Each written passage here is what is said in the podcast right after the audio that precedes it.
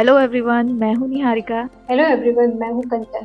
और ये है हमारा podcast paragraph piece of life का फ़र्स्ट एपिसोड फाइनली हम अपना पॉडकास्ट रिकॉर्ड कर रहे हैं। फाइनली हमने एक एपिसोड रिकॉर्ड किया था अभी शायद अक्टूबर में रिकॉर्ड किया था है ना? आई थिंक हाँ।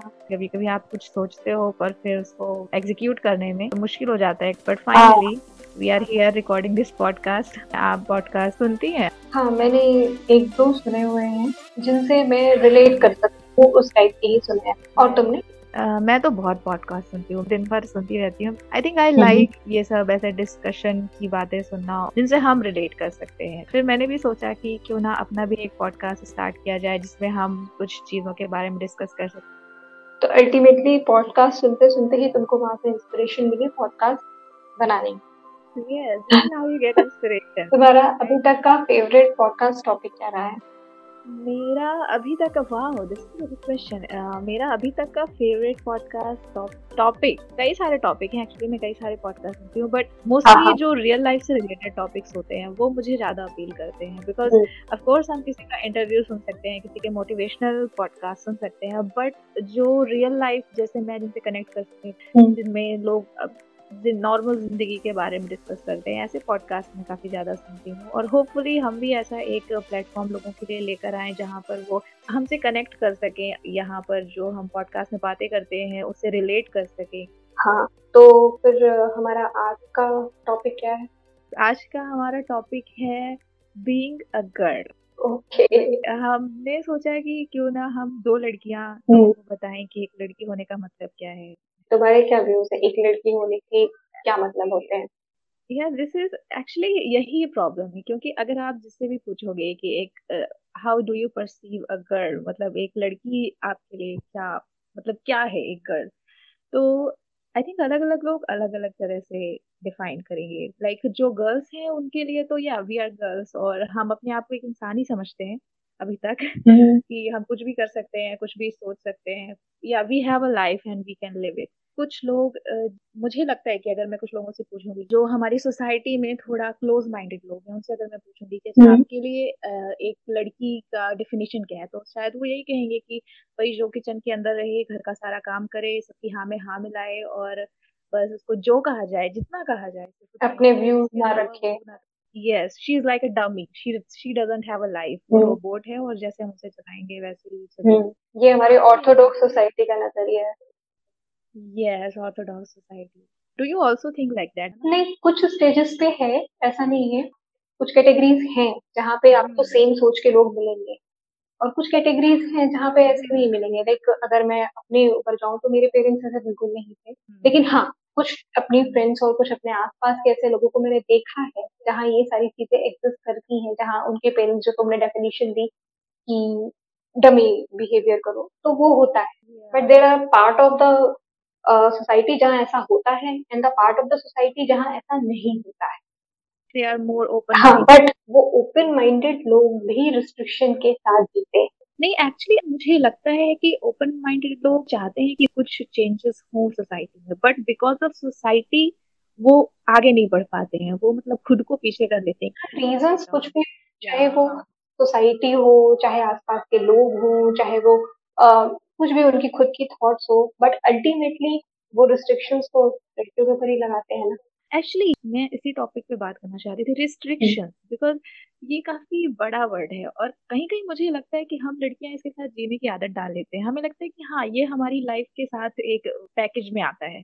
यूज़ टू हो जाते हैं। एज अ गर्ल हम यूज़ टू हो जाते हैं क्योंकि हमें शायद बचपन से सिखाया जाता है कि तुम ये कर सकती हो ये नहीं कर सकती। This is okay for you this is not okay और हमें उसके लिए सवाल भी नहीं पूछ सकते हम हम्म। कि क्यों ओके नहीं है क्यों अगर सो एंड सो पर्सन ऐसा कर सकता है हम्म। तो हम क्यों ऐसा नहीं कर सकते आपको क्या लगता है कौन सी ऐसी चीज़ें हैं जो रिस्ट्रिक्शन है और काइंड ऑफ़ गुड रिस्ट्रिक्शन है कि हाँ ऐसा होना चाहिए और कौन सी ऐसी चीज़ें हैं जो ज़बरदस्ती का लगाया रिस्ट्रिक्शन है कि नहीं मतलब नहीं करना तो नहीं करना नो क्वेश्चन आस्क नथिंग नहीं करना तो नहीं करना लाइक like, अगर मैं जैसे हम मैं एक मिडिल क्लास फैमिली को बिलोंग करती हूँ और एक लोकल सी जगह से मेरी फैमिली में नहीं था लेकिन कुछ फैमिली में देखा है मैंने कि लड़कियों को पढ़ाई के लिए रिस्ट्रिक्शन रखी जाती है। अगर कोई टेक्निकल एजुकेशन है या कोई इस तरीके का स्टॉक है जहाँ पे लड़कियों को बाहर जाके साइड वर्क करना है और ऐसे जॉब्स आएँगे आगे जिनमें उन्हें फ़ील्ड वर्क करना है तो वहाँ फिर पेरेंट्स रिस्ट्रिक्ट करते हैं कि नहीं आगे जाके तुम्हें इस तरीके का जॉब मिलेगा तो तुम ये वाले स्टडी मत करो। You are restricted for that kind of study yes मतलब बेसिकली हर तरह से प्रोटेक्ट करना हाँ वो कहीं, कोई ये ना कहे कहीं कोई वो ना कह दे कहीं ऐसा ना हो जाए मतलब उन्हें बाहर निकलने नहीं देना कि कहीं यू नो लाइक डायमंड उसको संभाल के रखो वो चुरा के ना ले हाँ वो प्रोटेक्शन के चक्कर में ही होता है कि वो हर चीज़ से बचाना चाहते हैं तो बचाने के चक्कर में ही होता है बट समटाइम्स ऐसा भी होता है कि किसी को एक्सपोजर ना देना उसके स्किल को मारना होता है। अगर आप रिस्ट्रिक्शन में कोई है क्या पता उस रिस्ट्रिक्शन के घेरे के बियॉन्ड वो बहुत अच्छा कर सकती है। लेकिन वो नहीं कर पा रही है क्यों? क्योंकि आपने उसको रिस्ट्रिक्ट करके रखा है। तो यहाँ आप उसको प्रोटेक्ट तो कर रहे हो बट आप उसके एक स्किल को भी मार रहे हो। स्किल को भी मार रहे हो। हाँ this is this is a big thing actually और एक्चुअली uh, यही मैं पूछना चाहती थी आपसे कि क्या अभी आप, कभी आपको ऐसा लगा अपनी लाइफ में काश मैं लड़का होती काश मतलब things could have been better अगर मैं लड़का होती। कई बार। Oh कई बार। इवेंचुअली मैं मतलब आई थिंक दो तीन दिन पहले भी कभी भी आता है ये रैंडम थॉट है ये आते रहता जहाँ पे ऐसा लगता है कि बीइंग अ गर्ल मुझे ये नहीं करने दिया जा रहा है या मैं नहीं कर सकती हूँ बट नहीं कर पा रही हूँ क्योंकि मुझे अलाउ नहीं किया जा रहा है। आई मुझे किसी की परमिशन की ज़रूरत है फॉर दैट वहाँ पे पक्का अगर आजकल मैं लड़का होती तो मुझे सात बजे घर वापस आने की रिस्ट्रिक्शन नहीं होती। मुझे इस तरीके की फ्रेंड्स के साथ रिस्ट्रिक्शन नहीं होती। मुझे घूमने फिरने की रिस्ट्रिक्शन नहीं होती। और कुछ काम ऐसे हैं जिन्हें करने की रिस्ट्रिक्शन नहीं तो कई बार मैंने सोचा है। And what about you for me actually हाँ मुझे मुझे सिर्फ़ एक ही बार लगता है कि काश मैं लड़का होती जब मुझे कभी रात में घूमने का मन करता है। एक्चुअली एक्चुअली अभी मैं आपको एक रिसेंट इंसिडेंट बताती मैं अपनी मौसी के यहाँ गई हुई थी और वहाँ पर हम रात में आठ बजे थे ज़्यादा टाइम तो मैंने सोचा कि चलो थोड़ा बाहर टहल के आते हैं। तो मौसी भी कह रही थी कि हाँ यहाँ पास में मंदिर है वहाँ तक घूम के आते हैं। तो हम मंदिर तक घूमने गए और उसके बाद हमने सोचा कि थोड़ा लंबा रूट ले लेते हैं ताकि थोड़ा ज़्यादा टहलना हो जाएगा तो उनके घर के पास एक तालाब है तो हम उस तालाब के किनारे किनारे चल रहे थे और वो तालाब हाईवे से लगा हुआ है। तो ऑब्वियस सी बात है मैं सड़क के नीचे चल रही हूँ तो मुझे कोई प्रॉब्लम नहीं है कि कोई गाड़ी आएगी तो वो मुझे मतलब धक्का दे देगी या कुछ भी एक्सीडेंट हो जाएगा।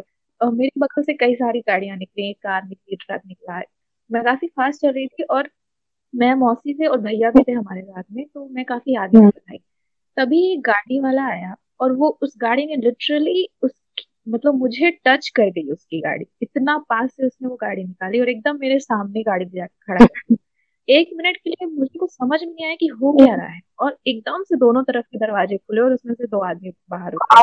और तभी भैया को पीछे से देख के लगा कि इसके ऊपर गाड़ी चढ़ गई क्योंकि पीछे से तो उनको यही क्योंकि वो एकदम मुझे टच करते हुए उसकी गाड़ी पे। तो भैया दौड़ते हुए आए और उन्होंने मतलब चिल्लाया कि ओ माय गॉड क्या हो गया? तो दोनों आदमी जैसे उतरे तो उन्होंने उतर के देखा कि अरे इसके साथ तो एक पूरी फैमिली खड़ी है मतलब ये अकेली नहीं है इसके साथ एक भैया खड़े हुए हुए हैं एक मेरी मौसी खड़ी हुई थी। उन्होंने उतर के मुझे देखा और थोड़ी देर एकदम नहीं ऐसे कि अरे ये क्या हो गया थोड़ा गड़बड़ हो गई और ऐसे खड़े रह गए पे। और फिर हमने रास्ता बदल लिया हमने सड़क क्रॉस की और हम उधर चले गए। और ये कोई सुनसान जगह भी नहीं। ए, मेरी मौसी के हाथ पैर कांपने लगे मतलब उन्होंने कहा कि वो उसने गाड़ी क्यों रोकी? वो एकदम से गाड़ी लेके कैसे आ गया? एकदम तुम्हारे सामने ले जाके उसने गाड़ी रोक दी कुछ भी हो सकता था। और मुझे तब एहसास हुआ कि मतलब इसमें मेरी कोई गलती नहीं थी मैं तो बस टहल रही थी। और बाय द वे ठंडी का मौसम था तो मैंने ऊपर से नीचे तक ढके हुए कपड़े पहने थे स्वेटर पहना हुआ था कान बांधे हुए थे फुल पैंट सब कुछ एकदम मतलब ऊपर से नीचे तक मैं ढकी हुई थी। हम्म। और फिर भी एक गाड़ी आती है और वो मेरे सामने रुक जाती है और मुझे समझ में नहीं आता मैं क्या करूँ। मतलब एक वो एक मोमेंट के लिए मैं हिल गई पूरी तरह से कि और बहुत रात भी नहीं थी रात के आठ बजे हुए थे। तो तब मुझे एहसास हुआ कि वाह this is how tough my life मतलब मैं नहीं सोच सकती हूँ कि मैं रात के आठ बजे, वो भी अपनी कॉलोनी के आसपास, मैं कहीं घूम लो, कहीं बाहर निकल जाऊँ। और वहीं पे अगर कोई लड़का होता तो उसको कोई प्रॉब्लम नहीं होती, वो आराम से टहल रहा होता घूम रहा होता। तब मुझे लगा लगता है ऐसी सिचुएशन मुझे लगता है कि काश मैं लड़का होती। लेकिन दैट मुझे तो यही लगता है कि लड़कों की लाइफ में भी कुछ प्रॉब्लम्स होती होंगी। हमें ऐसा नहीं कहना चाहिए कि उनकी लाइफ हमेशा इजी होती है बट हाँ कहीं कहीं पे ऐसा लगता है कि कुछ रिस्ट्रिक्शन जो हमारे ऊपर ज़बरदस्ती लगाए जाते हैं जो ना भी हो तो भी चले। ये रिस्ट्रिक्शन जो है कि रात में नहीं घूमना फिरना ये पेरेंट्स शायद इसीलिए लगाते हैं क्योंकि दे नो के सोसाइटी में बाहर किस तरीके से जो आपको हार्म कर सकते हैं। हार्म कर सकते हैं। मतलब लिटरली uh, वो एक मोमेंट मेरे लिए काफ़ी डरावना था। मतलब मुझे लगा कि कुछ भी हो सकता था। सीरियसली हम हम ही जैसे लोगों से मिलकर सोसाइटी बनी हुई है। और हम पता नहीं किससे उम्मीद करते हैं कि कौन बदले। का तब ये सोसाइटी बदलेगी हमें ही बदलने की ज़रूरत है अगर हम इस सोसाइटी को बदलना चाहते हैं। ये भी नहीं कह सकते कि लड़कों की लाइफ बहुत ईजी है और अगर हम मतलब मैं लड़का होती तो मेरी लाइफ ईजी होती उनकी लाइफ की अलग प्रॉब्लम्स होती हैं बट स्टिल समटाइम्स लगता है कि थोड़ा फ्रीडम मिल जाती है। हाँ बस एक वही चीज़ है जिसको freedom freedom is the word yes कई सारी मतलब करियर चॉइसेस हैं कई सारी लाइफ चॉइसेस हैं जो हम नहीं ले पाते सिर्फ़ इस प्लेस पे कि हम उतनी फ्रीडम नहीं होती है जितनी फ्रीडम यस कहीं भी ऐसा नहीं है कि उनकी लाइफ हमसे ज़्यादा ही होती है बट फिर भी कहीं कहीं कुछ, और ऐसा एक्चुअली डिपेंड करता है कि आप किस सोसाइटी में हो बिकॉज़ हम स्मॉल टाउन्स में रहते हैं स्मॉल टाउन्स में थोड़ा अलग ही कल्चर है, अलग ही माहौल है। थोड़ा बड़े टाउन्स में जाओ या थोड़ा बड़ी सोसाइटीज में जाओ तो शायद वहाँ पे चीज़ें डिफरेंट होगी बट एक्चुअली मैं यहाँ पे ये बात करना चाहती हूँ कि कुछ चीज़ें जो चाहे आप स्मॉल टाउन की लड़की हो, चाहे आप बड़े टाउन की लड़की हो, चाहे आप एक मिडिल क्लास फैमिली की हो या एक हाई क्लास सोसाइटी की लड़की हो बट कुछ चीज़ें होती हैं जो हर लड़की के लिए कॉमन होती है। So what do you think ऐसी कौन सी चीज़ें हैं कि जो मतलब कहीं ना कहीं हर लड़की को फेस मेरे हिसाब से जैसे एक तो मैरिज की रिस्ट्रिक्शन है। वो एक लड़की को हमेशा एक बार कोई लड़का अगर शादी नहीं करना चाहेगा तो उससे इतने सवाल जवाब नहीं किए जाएँगे जितने एक लड़की से किए जाते हैं। एक लड़की है अगर और अगर वो एक एज हम्म। एक जो क्वालिफाइड एज है शादी की अगर उसने वो पार कर ली है तो उसको लोग उससे लोग सवाल भी पूछने चालू करेंगे और सवाल पूछने के साथ साथ उसे प्रेशराइज भी किया जाएगा। ये किसी भी स्मॉल टाउन गर्ल हो या मेट्रोपॉलिटन सिटी की लड़की हो उससे सब उन सबको ये चीज़ फेस करनी पड़ती है। वही उसकी जगह पर अगर कोई लड़का है तो आई डोंट थिंक कि उसको उससे सवाल किए जाएँगे पूछा जाएगा उसके पेरेंट्स पूछेंगे बट प्रेशराइज नहीं किया जाएगा उसे। मैरिज इज़ लाइक अब ये ऐसा हो गया है कि मजबूरी है। मैरिज एक चॉइस होनी चाहिए बट ये है मजबूरी। आई मीन हाँ मैं ये नहीं कहती हूँ कि marriage is something bad of course it's a good thing एक शादी करना दुनिया बसाना। बट हर मुझे नहीं लगता हर लड़की का सपना होता है कि शादी करके घर बसाना। कई लड़कियों का सपना होता है अपना करियर सही करना सबके अपने अपने ड्रीम्स होते हैं। कुछ एम्बिशियस होती हैं कुछ कुछ को मतलब हर, हर किसी का ऐसा नहीं है कि वहाँ वो एक सर्टेन एज पहुँचने के बाद वो मेंटली तैयार है कि yes I am ready for someone to enter my life mentally prepare होना पड़ता है कि I am going to share my life with someone तो उसके लिए मुझे तैयार होना चाहिए कि हाँ मैं अपना घर छोड़ के किसी और के घर जाने के लिए तैयार हूँ उसके साथ अपनी लाइफ शेयर करने के लिए तैयार हूँ। सॉरी टू इंटरप्ट यू लेकिन एक चीज़ यहाँ पे देखो कि ये थॉट कितना अजीब रहता है ना कि हम बचपन से जिस घर में रह रहे हैं हमारे पेरेंट्स हैं हमारा पूरी फैमिली है हमारा घर हमारा घर कर रहा है ऑल ऑफ़ सडन एक दिन ऐसा होता है कि आपको पता चलता है कि नहीं यार ये तो आपका घर है ही एक शादी जैसा रिचुअल परफॉर्म किया जाता है और उसके बाद आपको उठा के दूसरे घर में रख दिया जाता है और ये बोला जाता है कि भाई अब ये तेरा घर है। तो जो आपने बीस पच्चीस तीस साल जो अपने वहाँ पे इन्वेस्ट किए और जिस घर को अपना घर समझा बेसिकली वो आपका है ही नहीं। इस इस थॉट प्रोसेस से। काम पर काम करना बहुत मुश्किल होता है। मतलब इस चीज़ को रियलाइज़ करना कि अरे एक्चुअली कई कई बार बचपन से ही ये बोला जाता है। जैसे मुझे आदत जब मैं छोटी थी और कुछ भी गलती होती थी। लिटरली एक दस साल की बच्ची को आप ये कह रहे हो ससुराल जाओगी तो हाँ। वो दिमाग में फ़ीड किया जाता है। ओल्ड या कि ये तुम्हारा घर नहीं है। एक दिन तुम्हें ससुराल जाना एक दिन तुम्हें ससुराल जाना।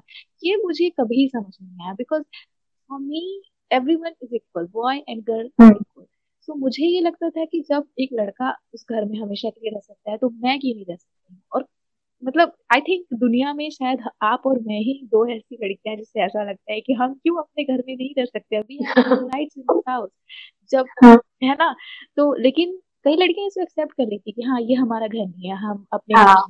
इजिली स्विच कर जाते हैं। एक नहीं अपना घर वो होगा कि हाँ ठीक है जब मैं अर्न करके अपने लिए एक घर खरीदूँगी that would be my ghar ठीक है? लेकिन अभी जब तक नहीं है तब तक यही मेरा घर है। और जब मुझे कोई फील कराते है कि नहीं तो मुझे ससुराल जाना है इट्स नॉट योर हाउस काफ़ी अजीब सा लगता है बिकॉज़ हाँ ठीक है एक ये रिचुअल चला आ रहा है बट ये मुझे समझ में नहीं आया। कभी नहीं समझ में आया कि why girls should have to leave her house while boys can stay in their house for their life it's like हाँ ठीक है लोगों ने बना दिया है ऐसा बट इट्स काफ़ी अजीब सा रिचुअल है। आपको नहीं लगता मुझे बहुत अजीब रिचुअल क्यों एक ही पार्टी को सच छोड़ना पड़ता है? क्यों या तो हाँ वही है जहाँ हो हमेशा से और आप जहाँ जिस चीज़ जिस जगह की पूरी अपब्रिंगिंग हुई जहाँ से आप थॉरली बिलोंग करते हो ऑल ऑफ़ सडन आपको उठ के वहाँ से किसी दूसरी जगह पे जाना है नए नई सोसाइटी नए लोग नए हाँ। तो या फिर दोनों घर छोड़ो अपना और कहीं पे एक घर लो वहाँ जाके रहो। ये जो दहेज वहेज का हाँ हाँ। घर लो और वहीं पे रहो। लड़का भी नहीं रहेगा अपनी फैमिली के साथ दैट्स ओके ये ये काफ़ी काफ़ी ज़्यादा हो गया। कई लोग ऐसे हो जाएँगे ये क्या बात कर रही है। अच्छा मुझे एक सवाल ये था कि तुम्हें blessing I mean blessed feel कब कैसे होता है बीइंग अ गर्ल कि हाँ तो? Being a girl yes I think हमें ब्लेसिंग ढूंढनी पड़ती है। फील तो नहीं होता है क्योंकि कई बार लोग हमें ये फील कराने में लगे रहते हैं कि since you are a girl you are not good enough चाहे वो वर्क प्लेस हो चाहे वो कहीं भी हो एक तरह से आपको कहीं ना कहीं ये फील कराया जाता है कि just because you're a girl इसलिए आप ऐसे नहीं हो। हालाँकि ब्लेसिंग सिर्फ़ इतनी ही है कि I think I am good enough यही मेरी ब्लेसिंग है। I am happy being a girl मैं खुश हूँ। और मुझे ये कि मैं क्या नहीं कर सकती? मैं आई कैन डू एवरीथिंग और लड़कियाँ कर भी रही हैं। आज आप देखो हर कोई हर कुछ कर रहा है। लड़कियाँ मतलब प्रेसिडेंट बन रही हैं लड़कियाँ हवाई जहाज़ उड़ा रही हैं अंतरिक्ष में जा रही हैं और कोई ऐसी चीज़ नहीं है जो एक लड़की नहीं कर सकती है। तो yes that is a silver lining जो मैं देखना पसंद करती हूँ। तो I think that is the blessing कि I can challenge myself and I love ज़्यादा मच्योर ज़्यादा फीलिंग मतलब फीलिंग्स से भरी हुई और एक तो हमारे अंदर मदरहुड होता है जो सबसे बेस्ट फीलिंग होती है वर्ल्ड की। तो ये सारी चीज़ें मुझे नहीं मिलती बीइंग अ बॉय एक्चुअली ये हाँ ये आपने सही कहा क्योंकि मुझे लगता है कि सिंस हम लड़कियों पे इतने ज़्यादा रिस्ट्रिक्शंस लगाए जाते हैं कि हमें उन रिस्ट्रिक्शंस से लड़ने की आदत पड़ जाती है। हमें उन रिस्ट्रिक्शंस मतलब एक हमारे अंदर ये हो जाते हैं कि हाँ दुनिया वाले हमारे साथ ऐसा करेंगे बट हमें आगे बढ़ते हाँ। आई रिमेम्बर एक मैंने एक न्यूज़ पढ़ी थी कहीं पे ऐसे कुछ मतलब कुछ हुआ था किसी के साथ।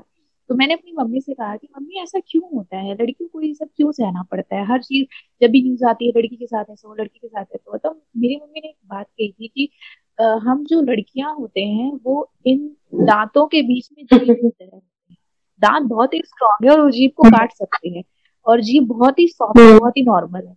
बट थिंग इज़ कि जीभ चलना नहीं छोड़ती है। उतनी तेज़ी रफ्तार से चलती रहती है दांतों के बीच में और सबसे इम्पोर्टेंट चीज़ ये है कि लाइफ के एंड में दांत झड़ जाते हैं जीभ रहती है।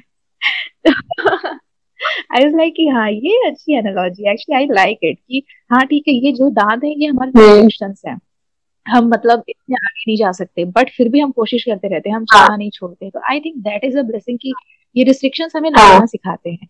हमें आगे बढ़ने के लिए एक स्ट्रेंथ देते हैं। तो this is this is a blessing आपने बिल्कुल सही कहा कि यस जो हमारे अंदर है जो हमें डिफाइन एक्चुअली वही है यू आर वेरी राइट कि जो ये रिस्ट्रिक्शंस हैं और ये सारी जो सोसाइटी के हर्डल्स हैं इनको क्रॉस करने के चक्कर में इनसे बाहर पर कुछ होती हैं जिन्हें लगता है कि नहीं जो कि पायलट हैं जो कि एस्ट्रोनॉट हैं। आज के टाइम पे तो चलो बनती हैं लेकिन जो पहले की थी जिनको जिस टाइम पे लड़कियों को पढ़ना तक अलाउ नहीं था यस तो जो उस सर्कमफ्रेंस से बाहर गई वो एक फाइटर स्पिरिट के साथ बाहर आई। तो वो एक स्पिरिट हर लड़की में रहती है और बस उसे यूज़ करना ना करना उसके ऊपर है जगाना ना जगाना उसके ऊपर है और आपके मोटिवेशन के ऊपर है आपके आपके थॉट प्रोसेस के ऊपर है कि आप उस चीज़ को कितना एग्जीक्यूट करना चाहते हैं।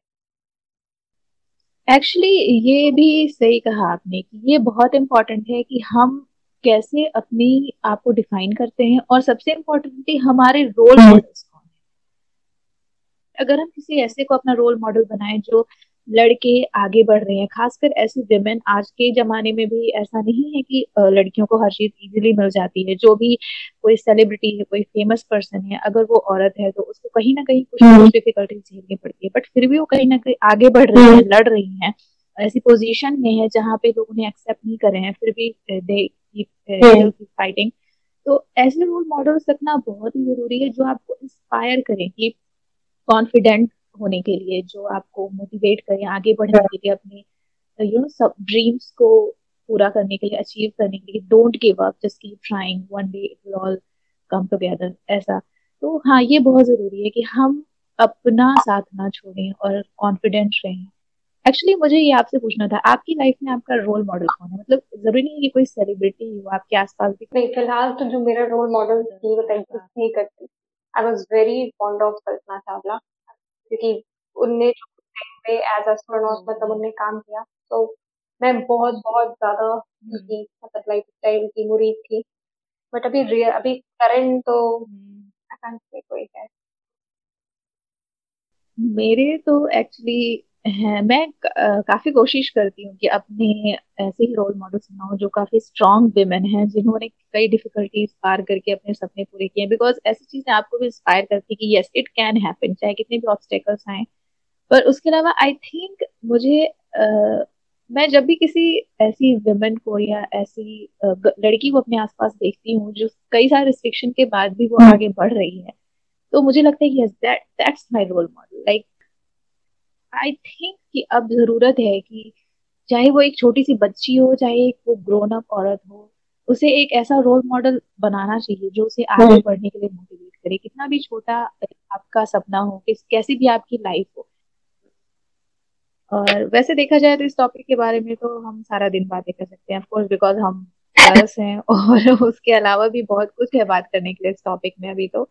खैर हो सकता है हम इसका एक पार्ट टू भी बनाएँ अगर कभी टॉपिक में कुछ रह गया हो। और हमारे जो लिसनर्स हैं, वो भी, वो हमें और भी टॉपिक का सुझाव भी दे सकते हैं और ये भी बता सकते हैं कि इस पॉडकास्ट में वो कितना एग्री कर रहे हैं हमारी बातों से और उन्हें क्या लगता है कि हमें किस बारे में बात नहीं की और भी क्या है। बीइंग अ गर्ल एक लड़की होने का एहसास कैसा होता है जब आप सोसाइटी में बाहर जाते हो, जब आप किसी से मिलते हो जब आप कुछ करते हो, कैसी अड़चने आती हैं आपकी लाइफ में? कैसे कमेंट्स आते हैं आपके लिए? वैसे तो काफ़ी कुछ है बात करने के लिए। थैंकफुली जमाना बदल रहा है काफ़ी कुछ बदल रहा है हमारे लिए और होपफुली आगे और भी अच्छी चीज़ें होंगी। अगर हम खुद को कम नहीं समझेंगे तो मुझे नहीं लगता कोई और हमें हाँ पहले खुद पे ट्रस्ट चलाना और खुद के लिए काम करना बहुत ज़रूरी है। तभी आप दूसरों को विश्वास दिला पाओगे कि आप ये काम कर सो गर्ल्स जो भी इस पॉडकास्ट को सुन रहा है just believe in yourself जो भी चाहते हैं कर सकते हैं। किसी और को खुद को डिफाइन मत करें किसी को किसी और को खुद को जज मत करने दीजिए। जज मत करने दीजिए। डिसरिस्पेक्ट मत करने दीजिए। You are beautiful you are amazing you are the best तो दोस्तों, ये था हमारे podcast paragraph of piece of life का पहला एपिसोड आप ज़रूर बताइएगा आपको ये एपिसोड कैसा लगा। आप जिस भी प्लेटफॉर्म पे इस पॉडकास्ट को सुन रहे हैं, उसमें इसे लाइक ज़रूर करिएगा, हमारे चैनल को फॉलो करिए और हमें बताइए कि आपको ये पॉडकास्ट कैसा लगा। आप अपने फ्रेंड्स के साथ इसे शेयर करिए और आप जिन भी टॉपिक पर हमें डिस्कस करते हुए सुनना चाहते हैं, आप वो भी हमें सजेस्ट कर सकते हैं। हम इसी तरह के और भी बेहतर पॉडकास्ट लेकर आते रहेंगे आपके लिए। तब तक के लिए गुड बाय। Take care.